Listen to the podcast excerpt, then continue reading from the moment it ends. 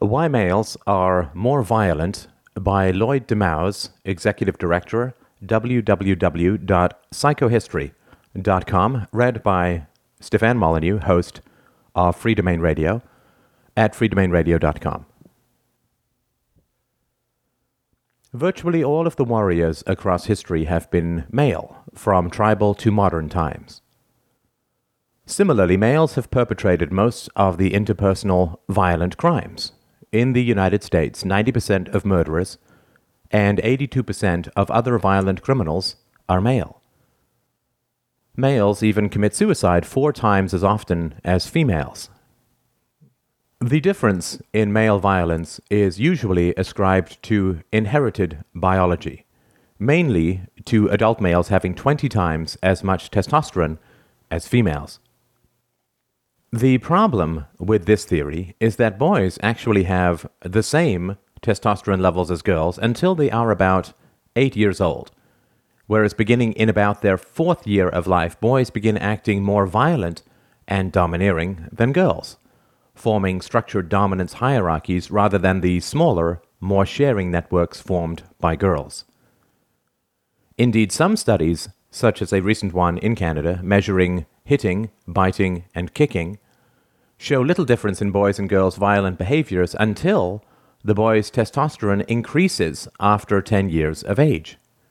However, careful studies have shown, quote, no evidence of an association between testosterone and aggression in teenage boys. Indeed, some studies have concluded that testosterone deficiency is more often associated with aggression than is testosterone excess. When some men have had their testosterone lowered artificially or by castration, their aggression actually increases. Indeed, testosterone levels actually plummet under stressful conditions such as military combat. Goldstein summarizes the findings on testosterone. Quote, the relative unimportance of testosterone in causing aggression is seen from the fact that differences in testosterone levels between individuals do not predict subsequent differences in their aggressive behavior, nor do short term fluctuations in a man's testosterone level predict changes in his levels of aggression.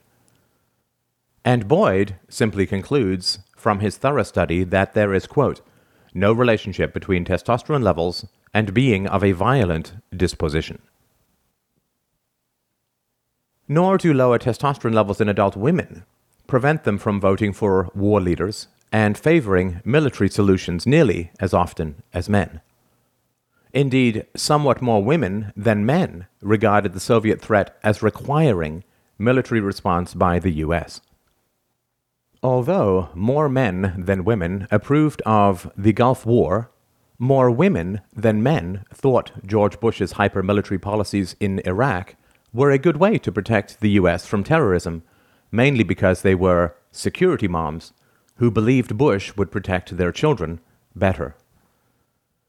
In America recently, there has been a gap of 36% separating married from single women, unmarried women having voted by a 25% margin for the Democratic candidate for president versus married women voting by an 11% margin for Bush. Even Nazi violence was backed by most German women who, quote, in fact voted for Hitler in even greater proportions than men. Current studies of attitudes of boys and girls on whether they accept the necessity of war show almost no difference by sex.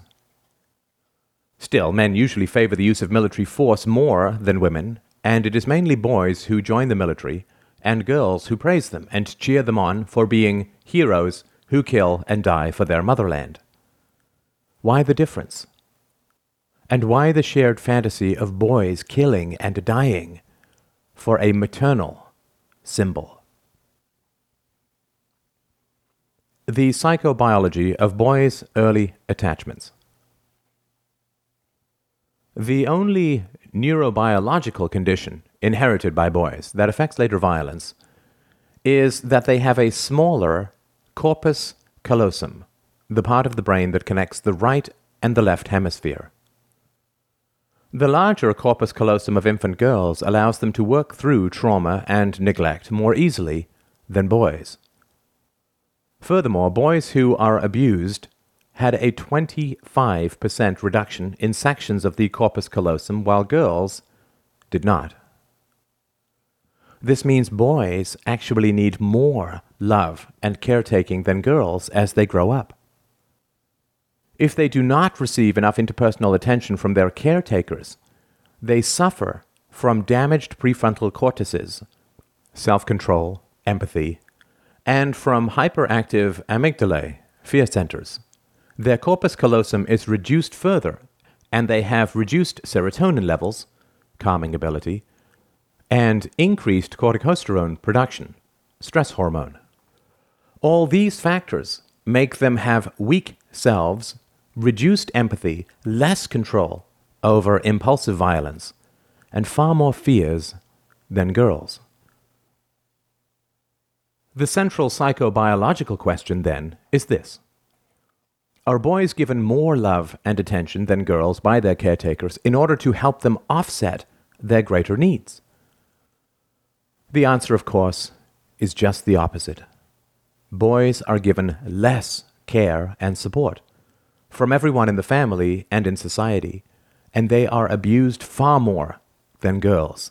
So by the time they are three years of age, they become twice as violent as girls. A boy's greater violence by this time, including their propensity to form dominance gangs and to endlessly play war, are the results of their greater abuse and distancing by adults, and being subject to demands to grow up and be manly and not be a crybaby and not need attachments. Attitudes taught by their parents, teachers, and coaches. By age four, boys' play is full of provocations that test their self worth. Quote, At four years of age, girls' insults to one another are infrequent and minor.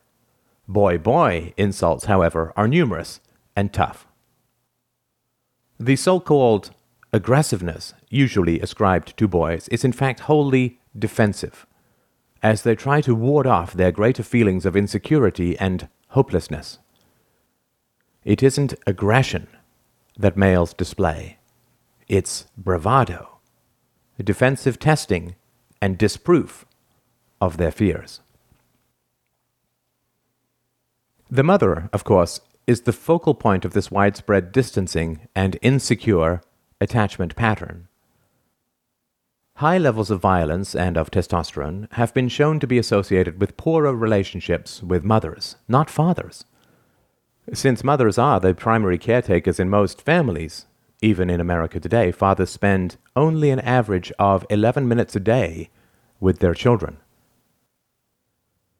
It is not just genetics, but more importantly, maternal environment that Tronick and Weinberg blame when they see from their studies that, quote, infant boys are more emotionally reactive than girls.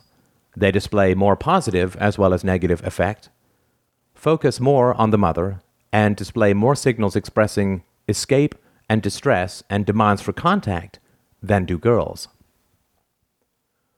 This is because from infancy, boys are expected to just grow up and not need as much emotional care as girls. Indeed, boys are regularly encouraged not to express any of their feelings, since this is seen as weak or babyish in boys. While mothers may sometimes dominate their little girls and expect them to share their emotional problems, they distance their boys by not making contact with them and expect them to be a man this begins from birth. Quote, over the first three months of life, a baby's girl's skills in eye contact and mutual facial gazing will increase by over 400%, whereas facial gazing skills in a boy during this time will not increase at all. Boys grow up with less attachment strengths because careful studies show that mothers look at their boys less because both parents hit their boys two or three times as much as they do their girls, because boys are at much higher risk than girls for serious violence against them, and because boys are continuously told to be tough, not to be a wimp, or a weakling, not to be soft or a sissy. As Tom Brown told his chum when he wanted him to appear more manly, don't ever talk about home or your mothers and sisters. You'll get bullied. Real boys don't admit that they need their mothers. When William Pollack researched his book, Real Boys' Voices, he asked boys, Have you ever been called a wuss, wimp, or fag? Oh, that, one boy said. That happens every day. I thought it was just part of being a boy. Another said, Boys are just as sensitive as girls are, but we're not allowed to show our feelings. We're put in this narrow box, and if we try to break out, we're made fun of or threatened. Pollack accurately shows that boys are not more aggressive, they are just more often shamed if they show their feelings. He accurately says bravado is a defense against shame. We too often mistake for badness what is really covert sadness and frustration about having to fulfill an impossible test of self. This intense sadness and rage at being abandoned is deeply unconscious, dissociated, what Garbarino terms, quote, the emotional amnesia of lost boys. The propensity of beating boys instead of understanding and caring for them is both cross cultural and cross historical. We are startled when we read how Aztecs routinely beat their boys bloody to make them good warriors, and how Spartans often beat them to death in public, toughening rituals. But when I spoke to an audience of psychotherapists in London recently and told them that, quote, two thirds of British mothers said they routinely hit their infants in the first year of their lives, about the same proportion as in the US, and that hardly anyone was never smacking their four year olds, and that hitting with implements was still used on 91% of boys and 59% of girls, they found it hard to believe. Then, when I told them that a dozen European nations have now passed laws against hitting children for any reason, and that as a result, in nations like Sweden, only 6% of parents hit children, and with the additional result that approval of military ventures has also decreased dramatically. They promised me they would raise a protest meeting outside of Parliament and get a law against hitting children passed soon. Although historically Mothers have played the main role in abusive families because they were expected to bring up their children virtually by themselves, along with overwhelming other tasks. Today, in some nations, some portion of fathers really play a major role in caring for their children, and thereby produce far less violent and less sexist offspring.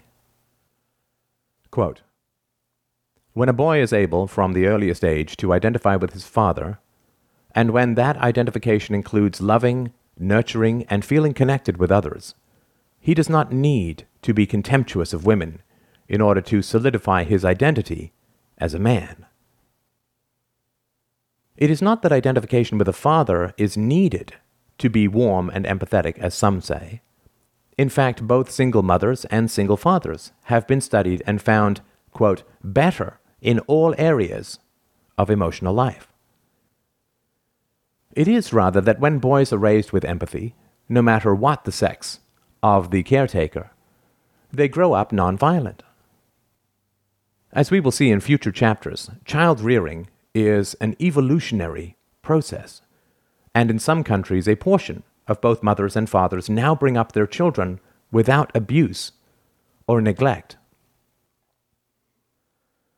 In most of the world, however, the younger and more vulnerable children are, the more they are hit. When I gave the speech on British child rearing in London and told a British parent that even Tony Blair smacked his little baby, he said it was necessary.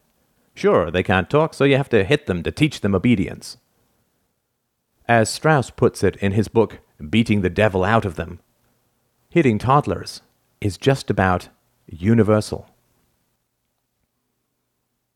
By the time they are two or three years old, girls form groups that are built around mutuality, not dominance. Whereas boys form defensive groups that use pretend or real violence to enforce rules and violent, heroic action.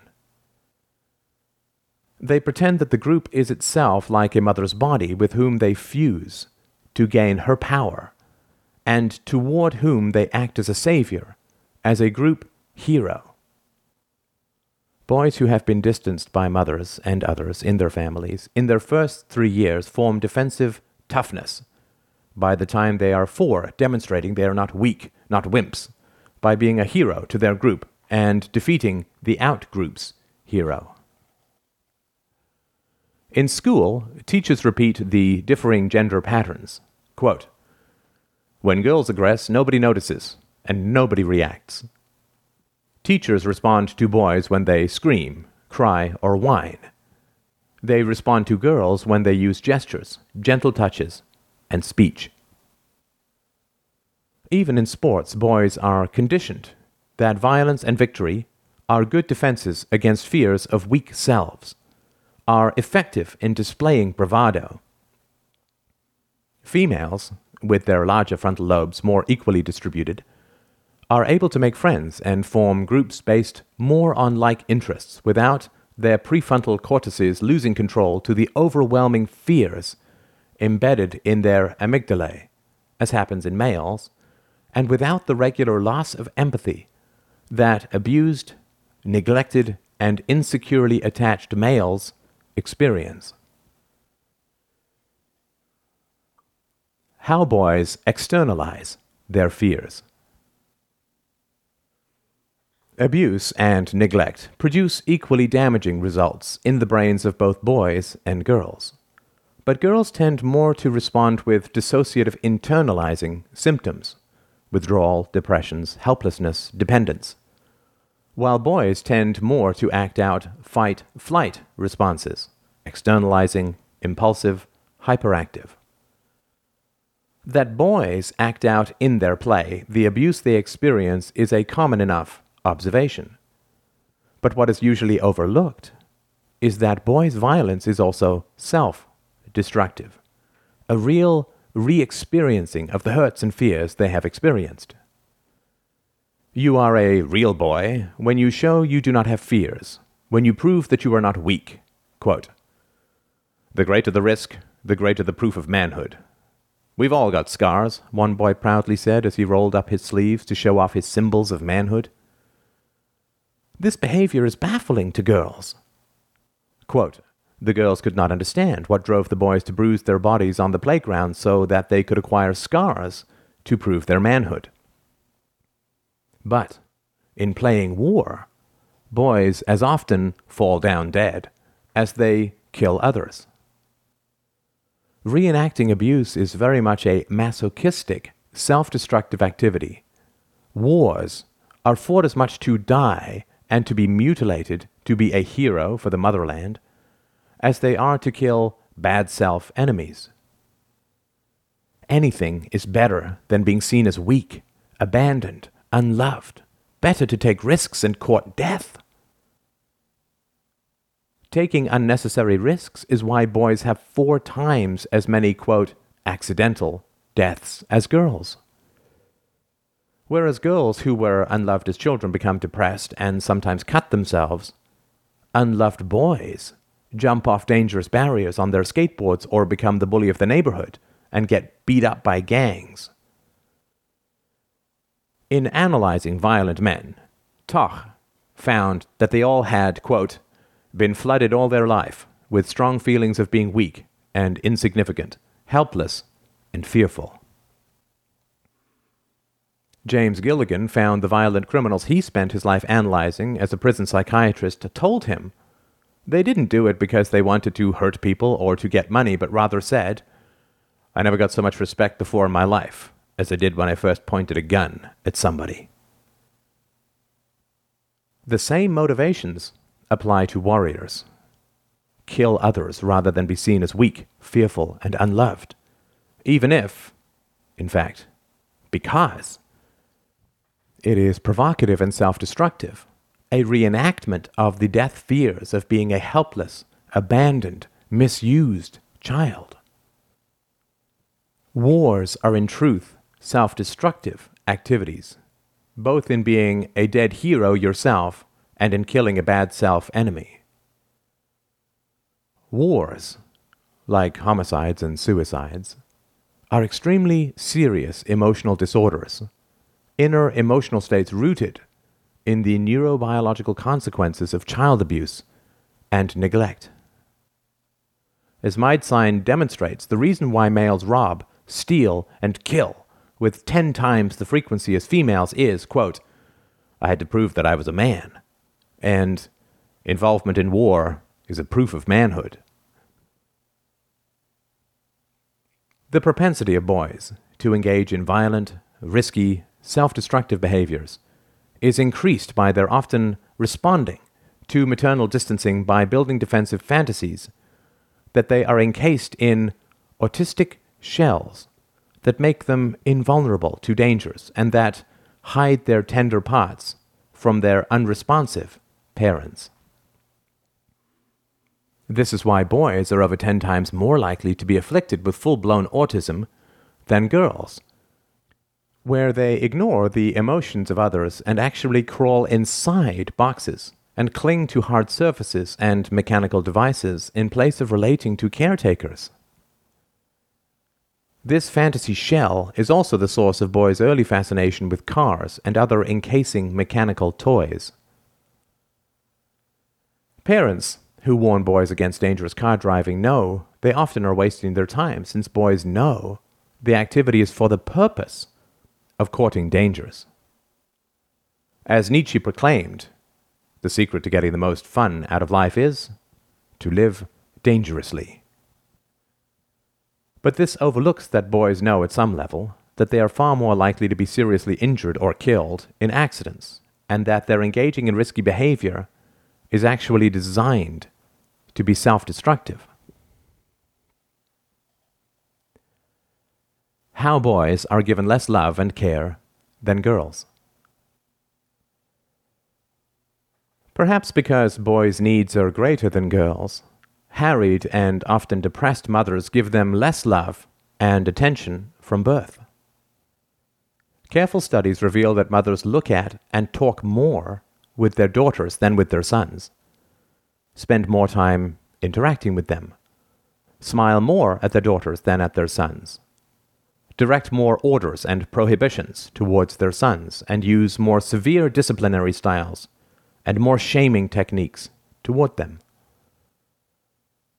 The difference in how mothers see infants is demonstrated in studies that show, when the babies are dressed in gender neutral clothing, that they are seen as displaying fear, when the mothers are told they are girls, but anger when they are told they are boys. In the patriarchal ethos throughout history, mother son separation is mandated and over close mothers are disparaged. Quote, By expecting our sons to cut off from us, we make sure that they do. Abandoned, damaged, and abused males therefore become the violent men who fight wars to, quote, save our motherland, to reenact their abuse and to punish any bad self, quote, enemies they can provoke. Fathers reinforce the distancing by making their sons ashamed of being a mommy's boy, ashamed of having emotions, since big boys don't cry, ashamed of their fears, since being tough is the goal of male life as evidenced by the fact that most husbands in most societies across history beat their wives.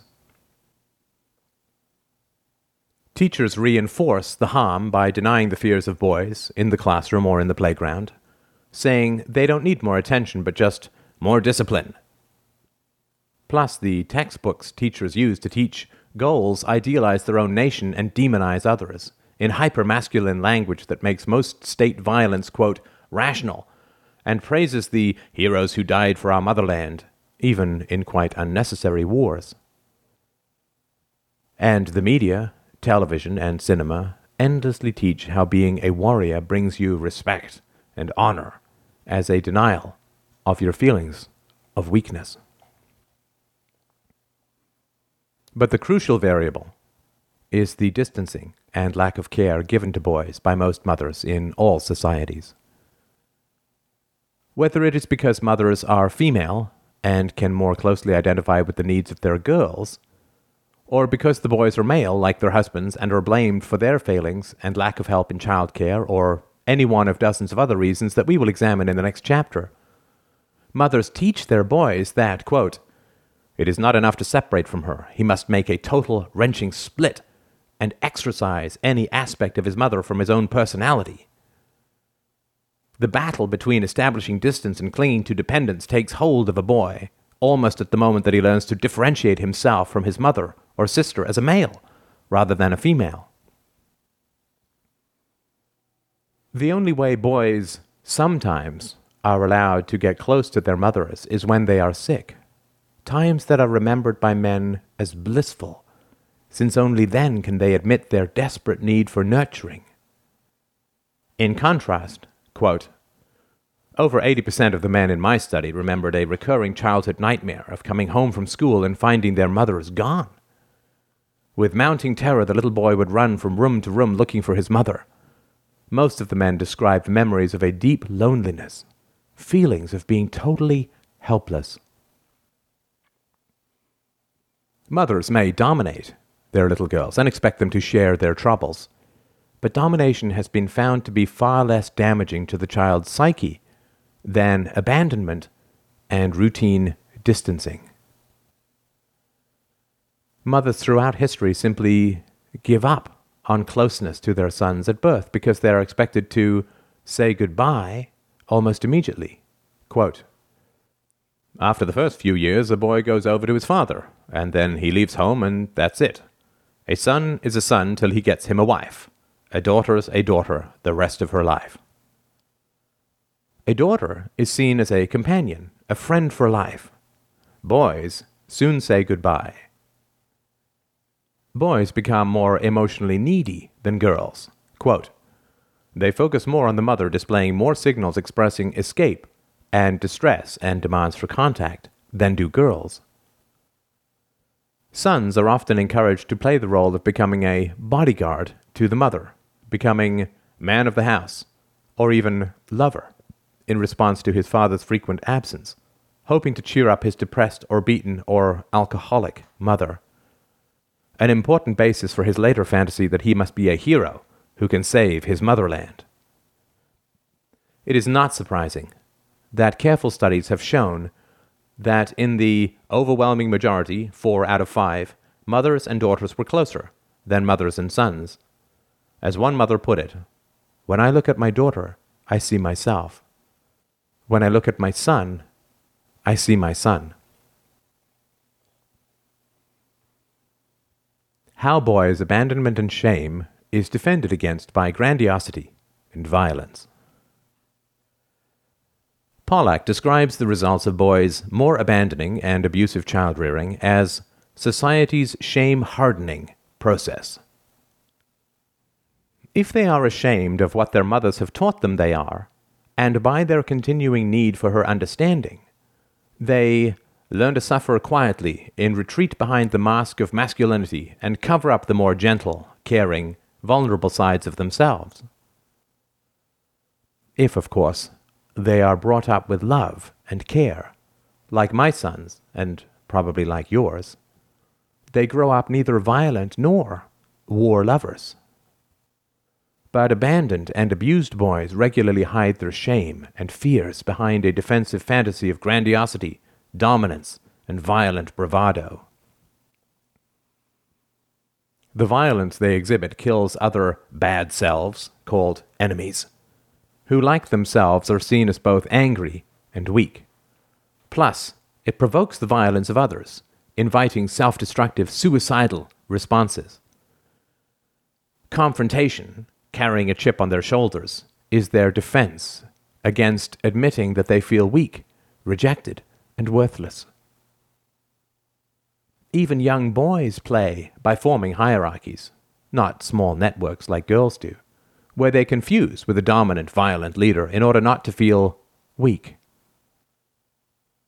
Their feelings of weakness and their memories of their rejecting mother remain in dissociated modules and networks in the brain embedded early on, but unavailable to conscious modification as an adult. Girls in groups usually talk openly about any problems they have with their mothers. Quote, criticizing them, hating them, loving them. But in interviewing boys, I found that they became reticent or evasive in a group, reluctant to talk about their mothers. If I asked them directly if they would want to change anything about their mothers, most would say, no. Boys simply can't be seen to criticize their moms, nor their motherlands. As Anne Karen puts it, men's perceptions of their mothers are idealized or out of focus. At an unconscious level, masculinity was organized around sustaining this fantasy of the mother. In the next chapter, we will examine the psychobiology of how the abandonment and abuse of early childhood gets imprinted into the psyche and brain, and why men feel they must fuse with their killer motherland and go to war against their bad selves. Lloyd deMause is the editor of the Journal of Psychohistory, director of the Institute for Psychohistory, treasurer of the International Psychohistorical Association, and author slash editor of seven books, including The Emotional Life of Nations. His website is www.psychohistory.com.